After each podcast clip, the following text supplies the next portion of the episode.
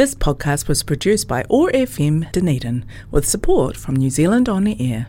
Otago Access Radio, in partnership with Otago Polytech, brings you Blowing Bubbles. Blowing Bubbles brings you positive conversations with people in their bubbles around the world. How are people living their bubble lives? Working from home, keeping kids entertained, and staying connected and getting exercise. And how are these things presenting us with the opportunities to find new ways of living? Every weekday, the Sustainable Lens team of Samuel Mann, Shane Gallagher, and Mawera Karetai reach out from their bubbles to chat with interesting and positive people around the world. Broadcast on Otago Access Radio 105.4 FM and streamed and podcast on oar.org.nz and sustainablelens.org, bringing connection, joy, kindness, and peace in the days ahead. Welcome to Blowing Bubbles, positive conversations with people in their bubbles, their safe spaces around the world. I'm Samuel Mann in Sawyers Bay, Dunedin, and I am joined by Mawera Karetai in Whakatane. Kia Mawera. Good Sam, how's it going? It's going very well indeed. Welcome back to 2023. It's exciting, isn't it? And I missed um, a lot of our end of 2022 shows because of my appendicitis, so I apologise for that but and um but you I actually got to listen to the shows and they were some pretty amazing folks. They were indeed. So you're cheating on the weight loss by having your appendix taken out in a hurry. Yep, appendix out and haircut. so, but um, but just before we started recording, uh, we were just talking about that. In the last year, so in January last year, I weighed 131 kilos, and now in January this year, I weigh 88. And so, my surgery has has truly transformed my life. I'm very excited about the next little while. And if you were carrying around that many potatoes, you'd know about it. Oh yes, you would, and it is amazing actually when you do try and carry like you know I've been carrying um, bags of bark and stuff around in the garden, and just amazed at how hard it is to carry a bag of something, and then you know I consider I carried around four times that weight you know, at my heaviest. So it's yeah, it's just been amazing for those who have been following the show for a while and remember that I uh, had gastric sleeve surgery in August. I've now lost 40 kilos since my surgery, and um, yeah, pretty amazing healing. And has it given you a new sense of life and, and getting out and about and stuff? It has, and um, I'm really excited, um, mostly to be on my bike. Uh, and uh, actually, that's a nice segue into introducing our guest today because she's one of my favourite mountain bikers on the planet. Hannah Thompson, um, who is from here in the Eastern Bay of Plenty, um, and I met her through mountain biking. She was coaching Jack uh, before she um, started her study, uh, and uh, as an active member of our Whakatane Mountain Bike Club, and is also temporarily employed at the moment with Upper Atawhai on the Spartina Pest Control Program down in Marlborough Sounds. So can't wait to hear from you today, Hannah. Thanks for joining us. Yeah, no worries. Uh, glad to be here. Welcome, Hannah. For a long time on the show, we've been asking people how their bubble life was, and I think we have to give up on asking that now. So, how yeah. is your not bubble life going? Well, to be fair, it was much the same as my bubble life. I mean, I was an essential worker at that time, but um, no, it's fantastic. So I've just recently moved, I guess, temporarily down to the Sounds, based out of Havelock. And I've been, my gosh, waking up at 4.30 to go and have uh, traipse around in the estuaries, you know, looking for a grass. So it's been a bit of an adjustment period, but it's meant I've had, you know, afternoons to go and explore the wonder that is the Marlborough Sound, you know? So no, it's just, it's been great. Honestly, I've appreciated the change. It's been quite nice to kind of break up the study, you know? What are you normally studying? So last year I completed uh, through Mai a, I guess, a level four certificate in conservation operations. So that more or less is just the fundamental skills needed to apply myself in the field of conservation. So think along the lines of, you know, agrochemical use and quad bikes and I guess an introduction level to ecology, botany, and whatnot. Yeah, but um, that I guess kind of sparked a passion, and I've committed to doing basically a bachelor of science in environmental management, which all things going well, uh, we'll start off basically once this contract's finished. That sounds cool. Where will you do that? So that is run through the Polytech in Tauranga, so Toi Ohomai. And it's run on, I guess, two independent diplomas that cross into the full three year degree. So I guess I've got some degree of freedom as to how much of it I do, but oh my gosh, the more I'm in this environment and doing work related to the field, the more I want to learn about the how and the why of how it works, you know? So, what got you into that kind of work? Oh gosh, that's a good question. I've always known I struggle to sit inside and an office job wouldn't be for me, and almost all my spare time is spent outside. Uh, but the work I was doing prior to that, which I guess was um, orchard management, kind of, I guess, wasn't fulfilling. And so I needed a change. And I saw that with that trades training scheme the government let out, uh, the course I've just completed was covered. And so it was a kind of a, a one year gamble to see if conservation was something I could see myself doing. And I guess a few of the opportunities that we were given were just enough to kind of hook me in and make me want more. Yeah. But it's kind of a natural fit, I guess, in terms of my background in mountain biking. But uh, yeah, it's meant I've had to slow down, get off the bike for a wee bit, and actually look at what's around me rather than race down as much as possible. Do you have? Does it give you a sense of making a difference when you're, well, as you described it, trudging around in estuaries looking for grass? Yeah.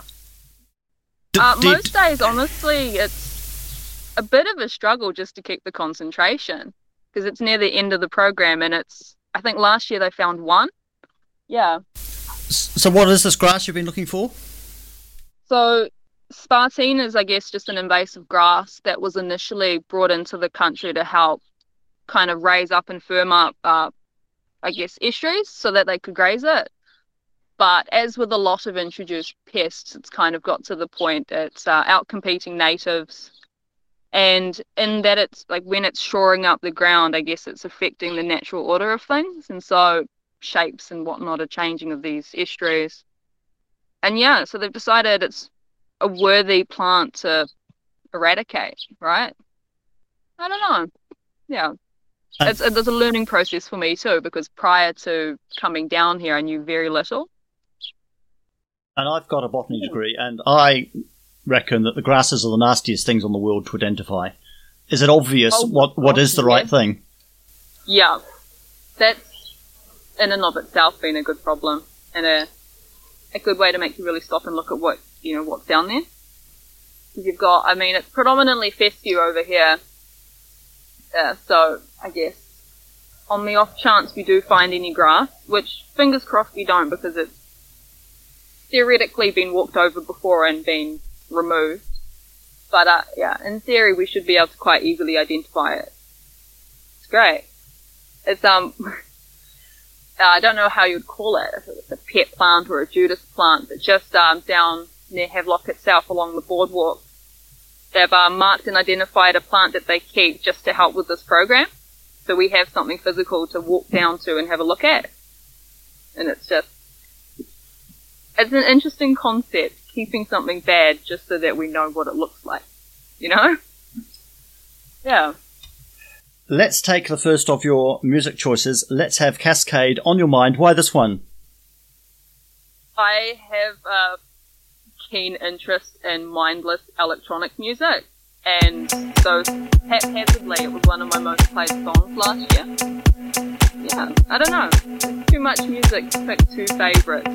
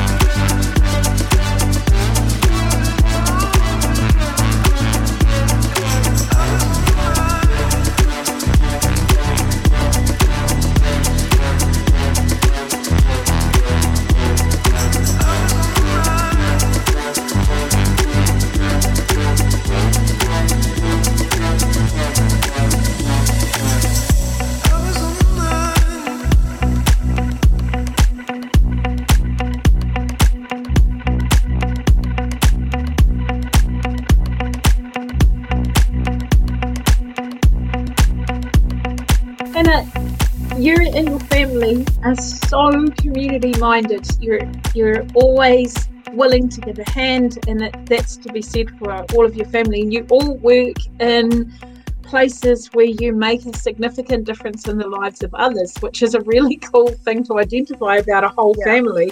Yeah. Where has that come from, do you think? Well, I, I can't speak for my siblings, but I guess growing up, my dad in particular was always involved in every bloomin' sports activity you can put a name to. And we just kind of ended up in that environment and I guess learning the skills that we could then eventually pass on. And so I suppose knowing that we have this knowledge we've always been encouraged to just share it out. And yeah, I can't, yeah. It's a hard one to put words to because I feel like I'm not a very open and sharing sort of person. it feels weird to talk about, you know? Yeah, I guess quite conceited in that regard. But no, it's We're not- just knowing I can help others and I guess that sense of satisfaction when things start to click when you're teaching, you know, and the concepts are starting to make sense in their mind, where I guess in the past it may not have worked for them, like that. That like that brings good feelings, you know, like everyone, yeah. I'd like to think that most people want to see others improve and thrive, right? Yeah. I'd Yeah. like to think that too, but I'm not sure that that's actually that's actually happening. But I'd like to think it was. I mean, there's moments when you question that in the world, but I have this knowledge that I can give to other people, and I have the means to do it, so I don't see why I shouldn't. I guess, yeah, well, that- yeah, that that's a nice succinct way to put it. We'll go with that. That sounds good to me. Yeah, when when I uh, my observation of the way that you do that, you know, I look at you with young people on mountain bikes, and and you you've got these people coming to you who their riding is the barrier to their future riding is their fear, and you've got this way of helping them to overcome that fear and just do it with confidence. How how does that work? That's a great question once again. Um, not something I've thought much about, but I guess I know in myself that I'm generally quite calm and approachable, and I don't tend to get frazzled quite often. And I think when you're, you know, challenging these people to progress and I guess in mountain biking in this instance, it's quite nice for them to have that calm energy to kind of bounce off. And I get I have quite I guess a clinical way to look at things and so I can break down small little things if they need it to improve upon. And it yeah, I don't know, it kind of it comes naturally, I suppose. I was brought up with my mum looking after uh, young kids and just seeing the way she is around them regardless of my attitudes towards children because they can be exhausting at times but she's imparted a lot of knowledge in how to handle people in situations that aren't always very straightforward and calm and happy, you know? Yeah. Jack's, just- um, Jack's caught it all about it. You know, when you've coached him, is when I've said to him, "Gosh, you've gone from I'm never going to do this to a session with Hannah, and now you're doing it and telling other people how to do it." That's a that's massive progress. And Yeah. Jack, Jack's um, his explanation for that is Hannah said I can do it, so I must be able to do it. Well, So there's something that Yeah. you've got this, you've got a um your, your you're not believable's not the word. What is the word I'm looking for? You you're authentically you. yeah, You're authentic. yeah. And I mean, it always helps uh, to have individuals like Jack who are just incredibly good at their sport and pick it up quite quickly. Like, it definitely helps. But I guess, like, in regards to, uh, so I help with some women's mountain biking. And I know from experience, having a female voice to explain concepts to you, like, it, it helps, especially as a as a woman, having another woman explain it. It doesn't seem like you're being talked down to, I guess, which in other instances I have felt being instructed by men in the past. But hey, it's yeah. I think I'm relatable and I can I don't know, explain what needs to be done in a way that's understandable. I don't know. Yep, Once that, yeah, it's that's exactly what you do. So how do how do we capture that beautiful thing, this gift that you have that enables you to be a, an explainer and not a mansplainer? And how do we take that and put that in a conservation context to to get more people involved and engaged in conservation work? Gosh, if only I knew the answer to that. It's a hard one because I feel like I'm just beginning my journey into conservation and I'm aware that what I know is only a fraction of what there is to know. And I guess it's just that eagerness and willingness to put the effort in to fill in those gaps and to educate myself, I suppose. But my gosh, it's conservation or even just the New like native natural New Zealand is just there's so much fascinating stuff in it that I am I am extremely passionate about and love to learn about. And I guess it's trying to pass on that passion and that enjoyment and just giving people that access and I don't know, open opening their eyes to what is there, right? Yeah. Yeah, it's yeah. Getting um, getting people away from screens and into the real world and actually walking yeah. in the forest. That's true. And I guess for some people that's not always the most accessible like activity, right? In which case it's about, I suppose, advocating for these green spaces in areas that don't necessarily have them. And hey, social media can be great for that. I mean, some of the accounts with the likes of, you know, DOC and even just passionate individuals who want to share their love for nature. There's a lot of amazing content on social media that I guess can be a nice first introduction for people who don't have that access naturally. You're thinking about um, the Eastern Bay of Plenty. Do you think that we've got enough accessible spaces here to enable people to have that relationship with the Ngāhere and just with the natural environment? Gosh, simple answer is no, but I don't think there's a quantifiable like limit. Like we won't reach one line where this is enough. There's always always an i guess i would say a need for more. The more accessible things are the more likely they are to be used. And so we should always be trying to increase that access for people. But i mean we're making a positive start. You've got some of the trails up on Ngā Tapuwae o Toi, so the main walk around the Whakatane area, that are now kind of graded and widened enough for wheelchair accessibility, which wasn't there a few years ago. And that in and of like that, it's only a small section of the trail, but it's opening up so much of what people wouldn't be able to see if they have these, you know, disabilities. And I'd like to see it, you know, continued and put in place in other places, like Onipu, for instance, the mountain bike park out near Kawerau. But yeah, it's there's always room for more. There's no limit. There's no this is enough. Yeah. It feels like um, when we were all locked away during COVID and our natural environment was shut off to us. Yeah. There was this there was a new, renewed interest to go and engage.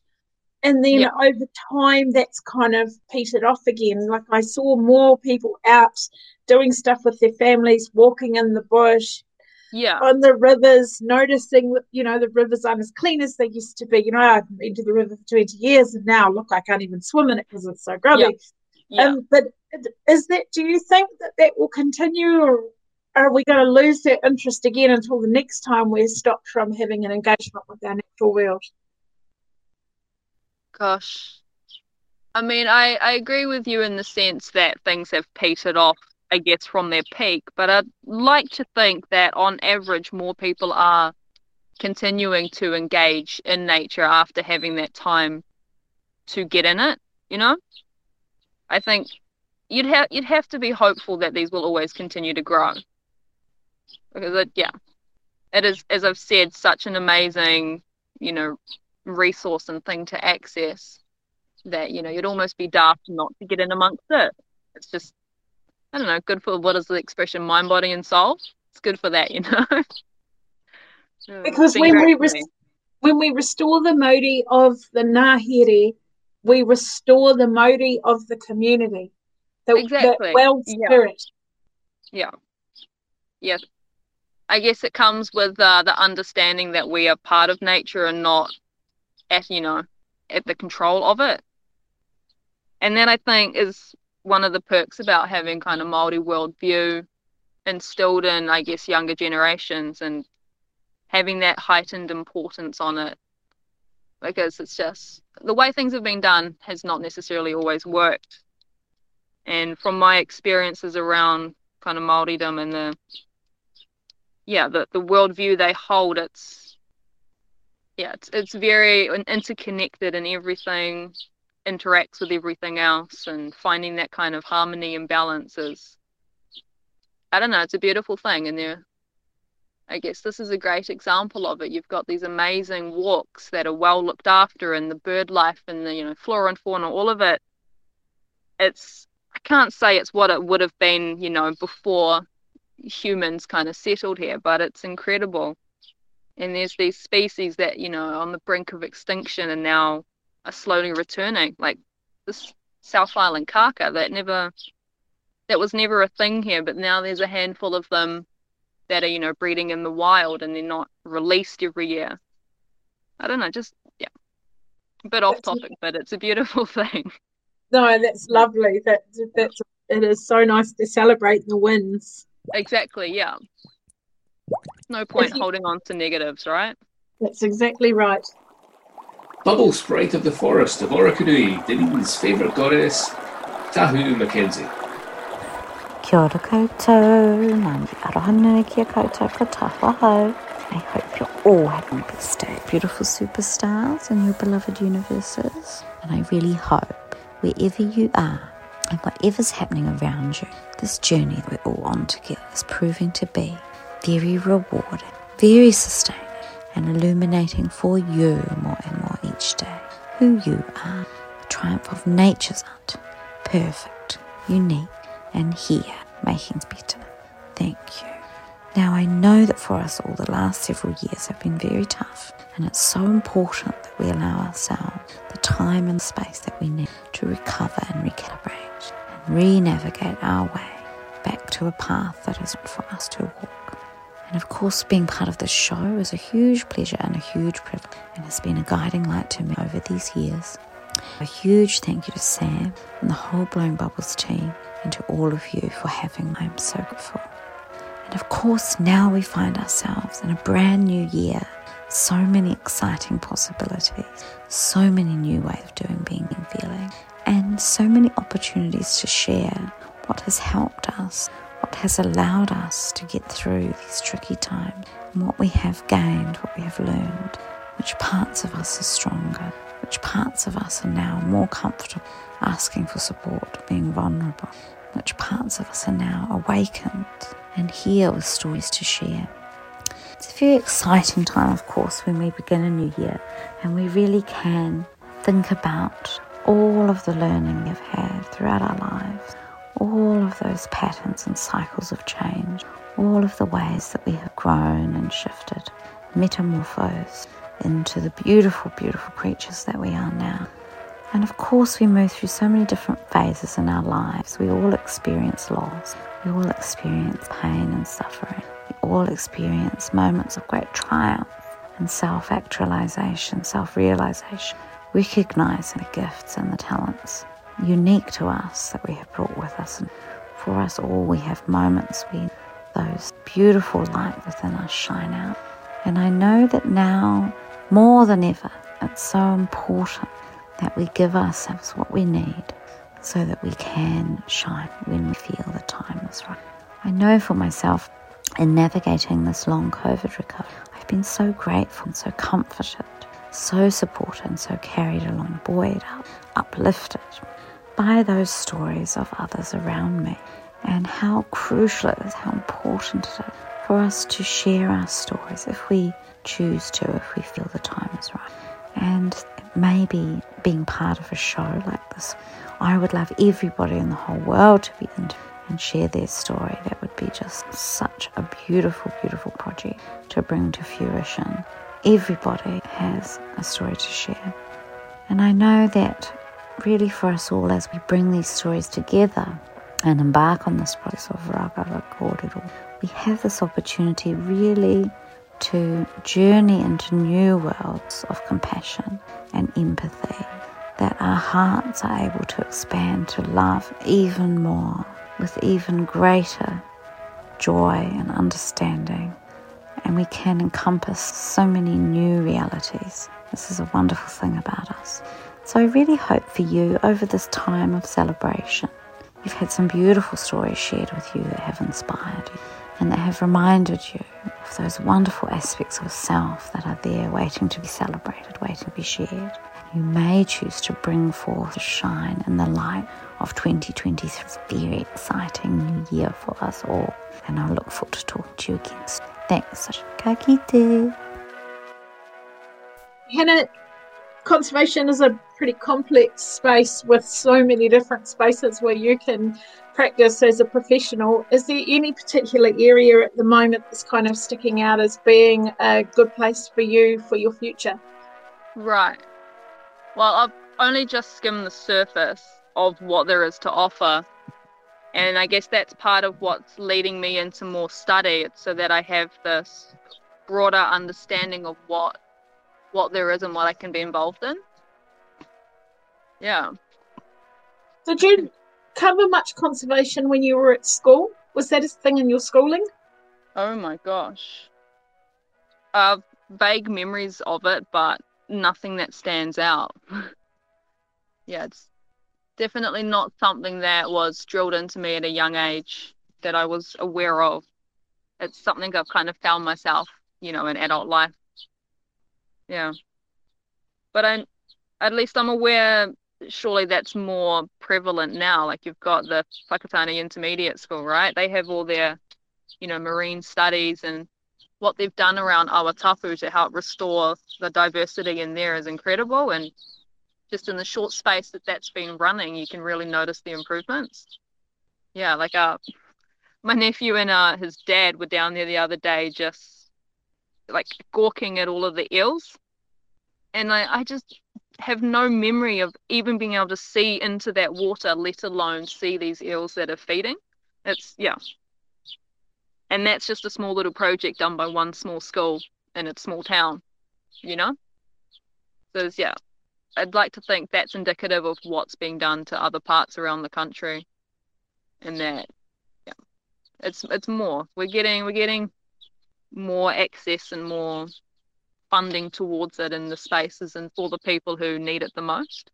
You know, like, people like myself as an adult having my views changed, but I'm just one one person. But having it through these schools with future generations where it's you know, they definitely they need to lead it. They need to be those guiding people and encouraging that change. So it's yeah, it's definitely more funding through the schools would be or as is happening and as should continue to happen. That's amazing, and I'd yeah like to see what happens with that.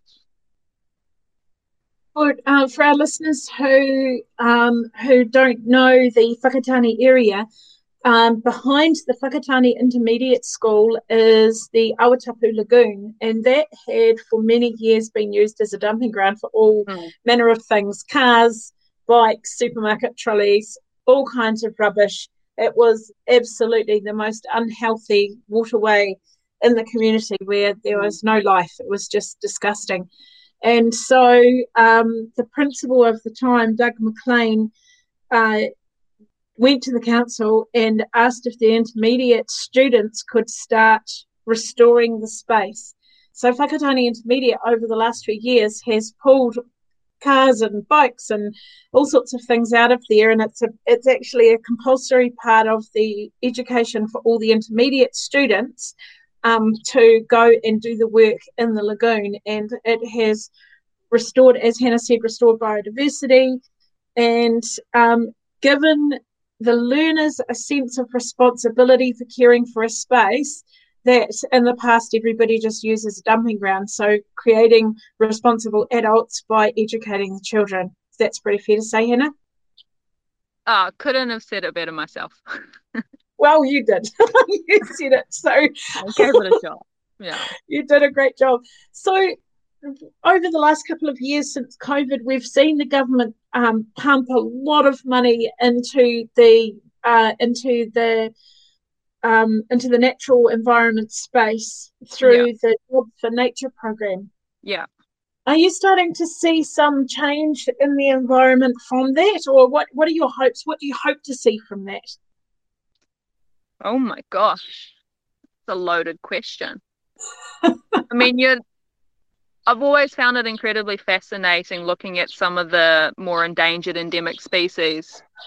And especially in this area, the likes of like the frogs from like Maud Island and you know Hamilton's frog, like it would be an amazing sign of progress to have them back on the mainland and I guess thriving on the mainland.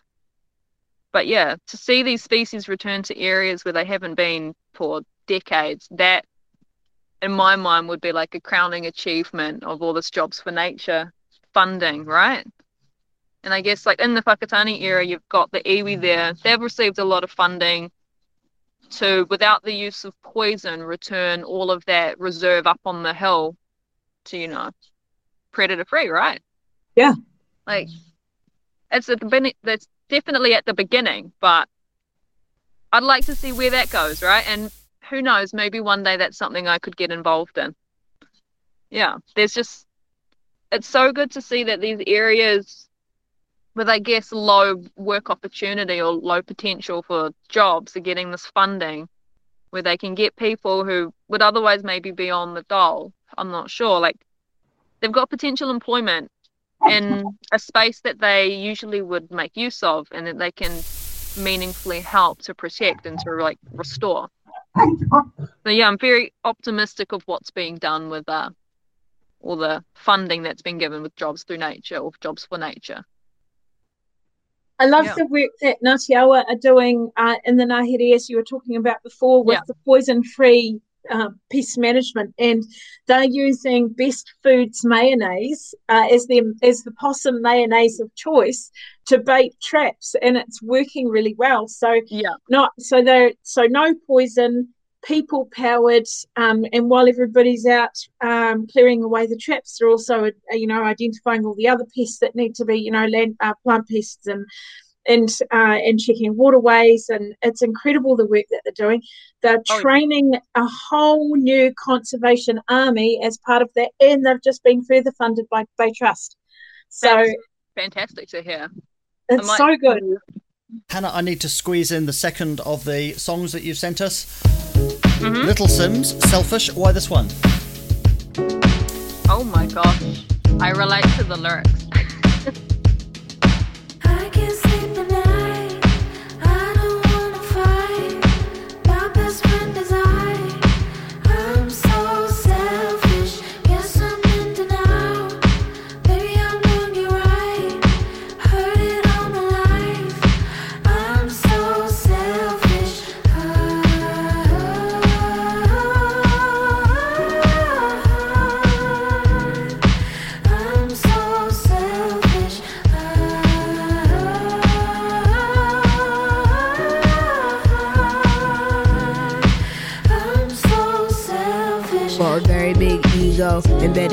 the heritage ego. And them, hey, they ain't messing with the steez though. And now I'm here, can't entertain no bummy niggas. Need my nigga fresh in a tuxedo. Me and my Luke Cage steady blowing weed smoke. I'm a woman who could teach you a little something about class. Diamonds will forever be a girl's best friend. Everything's imperative for the way I live. I know it's material, but not irrelevant. All this here is worked for, not inherited. Told myself I rate my niggas up and never did. Self loving, need more self loving. That's how it goes. They wanna know you when you're buzzing. The first things first, number one, I'm priority. Call it what you want, doesn't phase, doesn't bother me, honestly.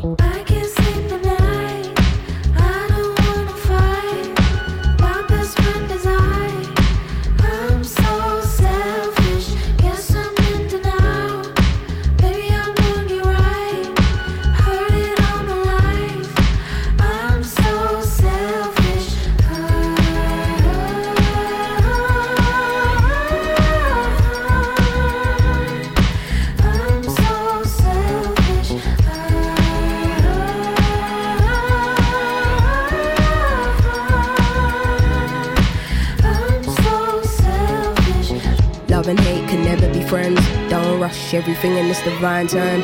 I peeped, you couldn't handle a woman in my caliber. Had to let you mature like some fine wine. Yeah, no validation, no applause. You don't have to prove you got it when you know it's yours. I don't wanna feel disloyal for wanting to do me. Then you act brand new when I know the cause. Wait, wait, call it what you like. Till now, I'd never been the selfish type. Till now, I'd never told nobody no. Don't get it twisted, this shit didn't happen overnight. Still, if your life is amazing when you get to fear, can't be concerned about what they're saying up there. I make it clear, don't be in and out about what you hear. They say I always get what I want and it isn't fair, but life isn't fair. Go. I can't sleep at night. Best friend is I. I'm so selfish.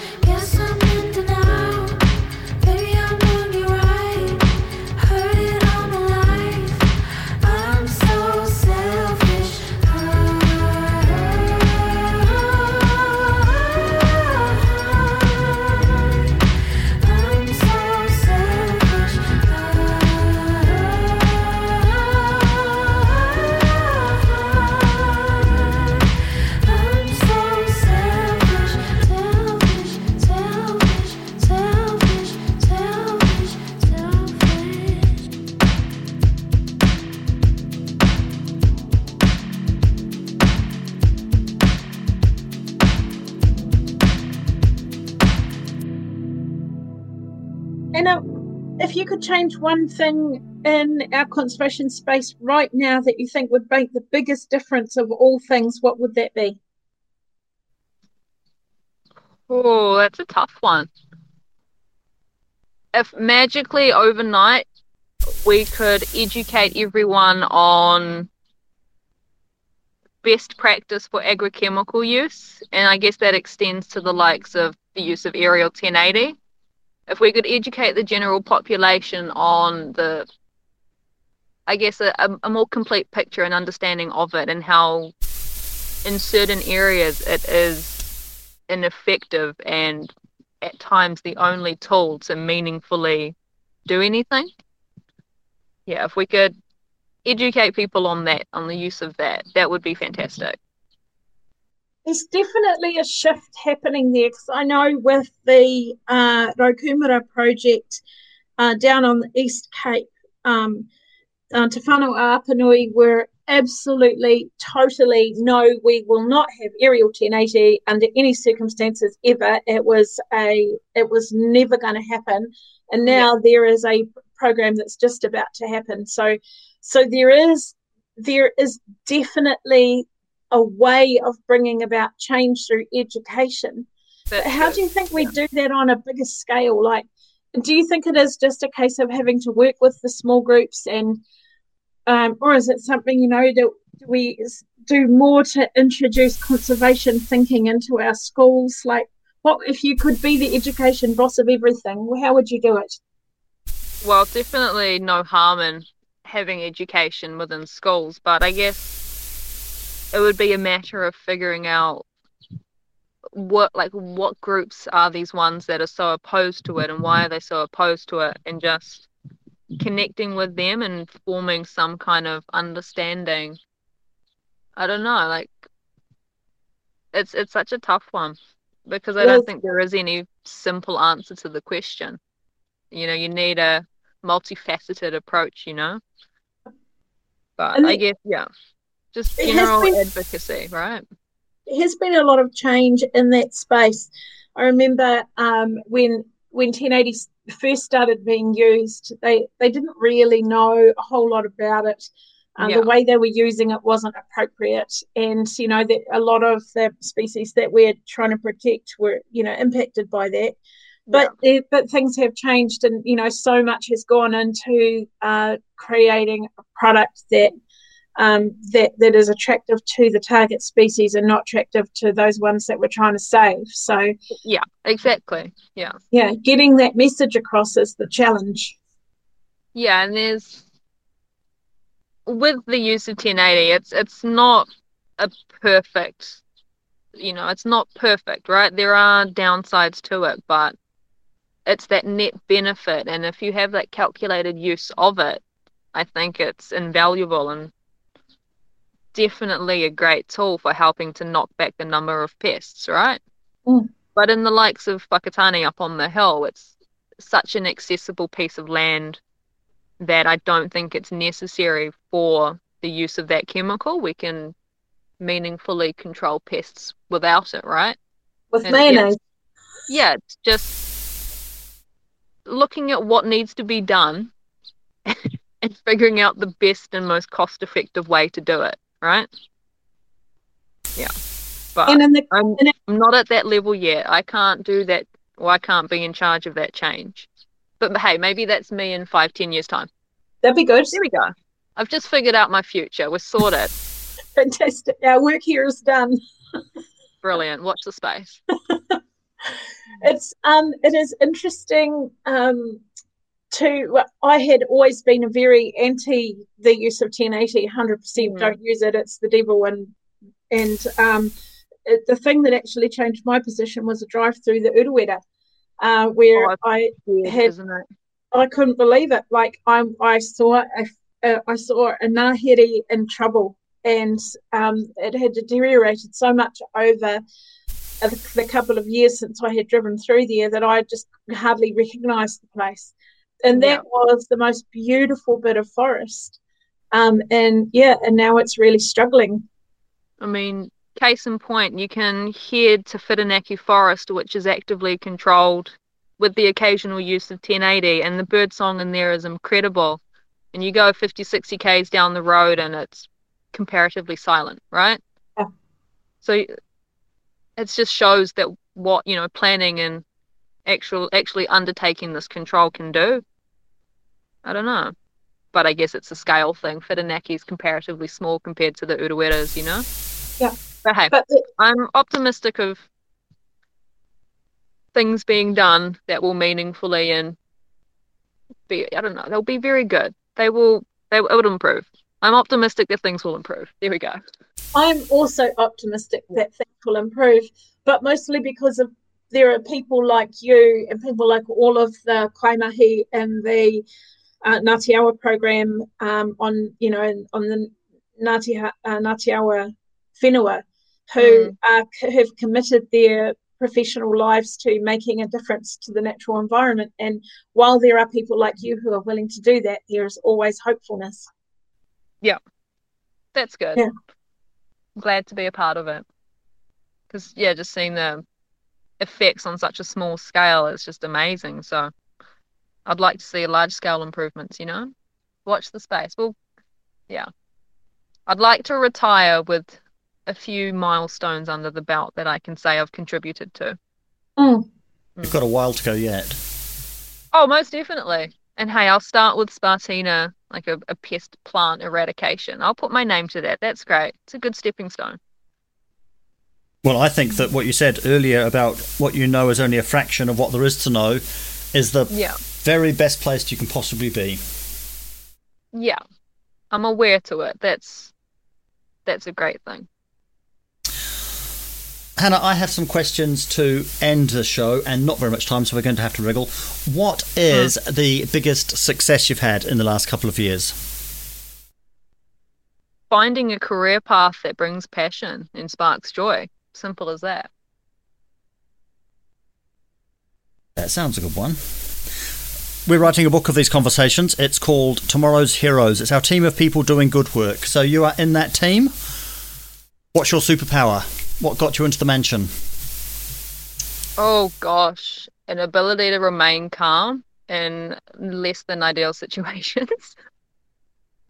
Yeah, we'll say that's a superpower.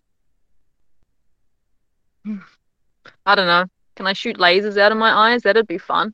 No, you can't fly either. Oh gosh. So, do you consider yourself to be an activist?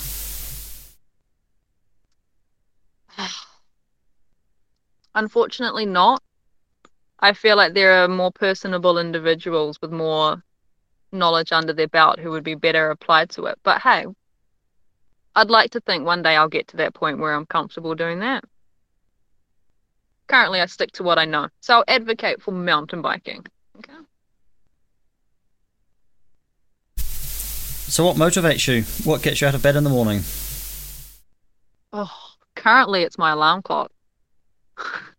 um, no, it's just, I mean, you can't see this, but I'm at the mouth of the Pelorus Sounds, and it is just absolutely stunning here. You know, I was out on the west coast the other day and I saw a white heron, which I don't think I've ever seen. Just getting up and having those opportunities to see these amazing things is enough, yeah, to get me out of bed in the morning. So, what is the biggest challenge or opportunity that you're looking forward to in the next year or so? Oh, the study. It's intimidating and exciting in the same, you know, same vein. It's, I know it's going to be a lot of work. I feel like I'm almost past that prime of, you know, knowledge going in and sticking. But yeah, that's a challenge I'm looking forward to. Yeah. And lastly, do you have any advice for our listeners? Oh my gosh. I can't give advice.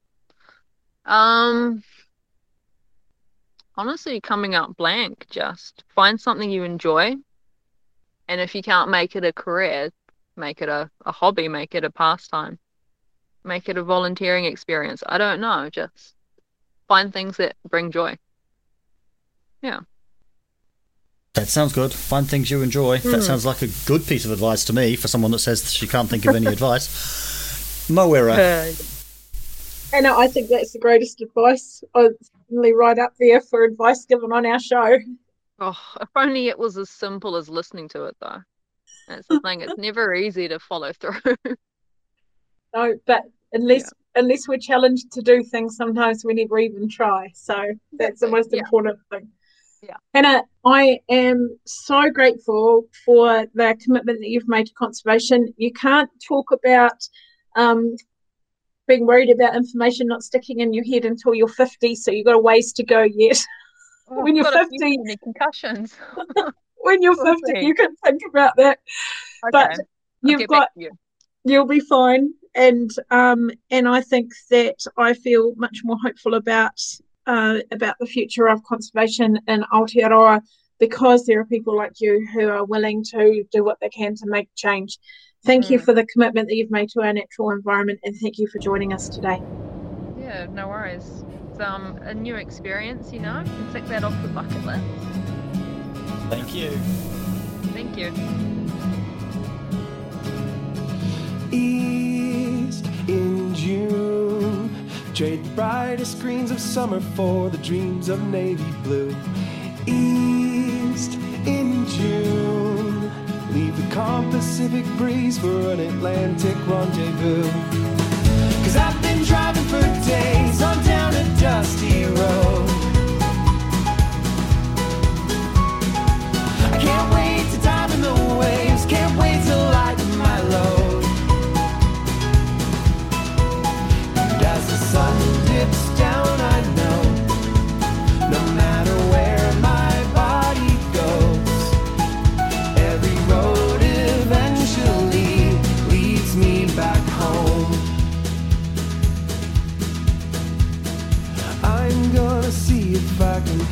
Tennessee and write a song about the sea that we can sing along to.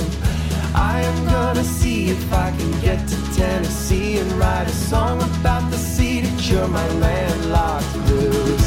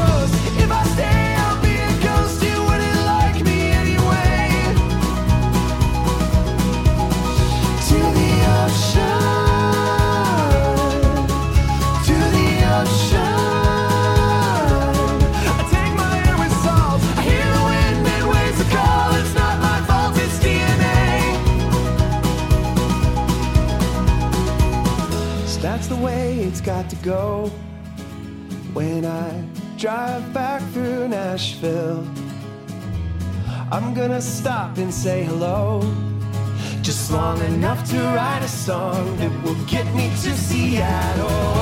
Cause I've been driving for days on down to dusty. You've been listening to Blowing Bubbles, positive conversations with people in their bubbles, their safe spaces around the world. Brought to you by the Sustainable Lens team, which is brought to you by Te Pūkenga Otago. We're broadcast on Otago Access Radio every Wednesday, and Friday afternoon 3 and streamed and podcast on oar.org.nz. You can find us on Facebook. We had a contribution today from Tahu McKenzie. This is the vocal view to the ocean. I'm Samuel Mann in Sawyers Bay with Mawera Karetai in Whakatane and from the Pelorus Sound in Marlborough Sounds, we've been joined by Hannah Thompson. That was Blowing Bubbles. We hope you enjoyed the show. Mā te wā. This podcast was produced by OAR FM Dunedin with support from New Zealand On the Air.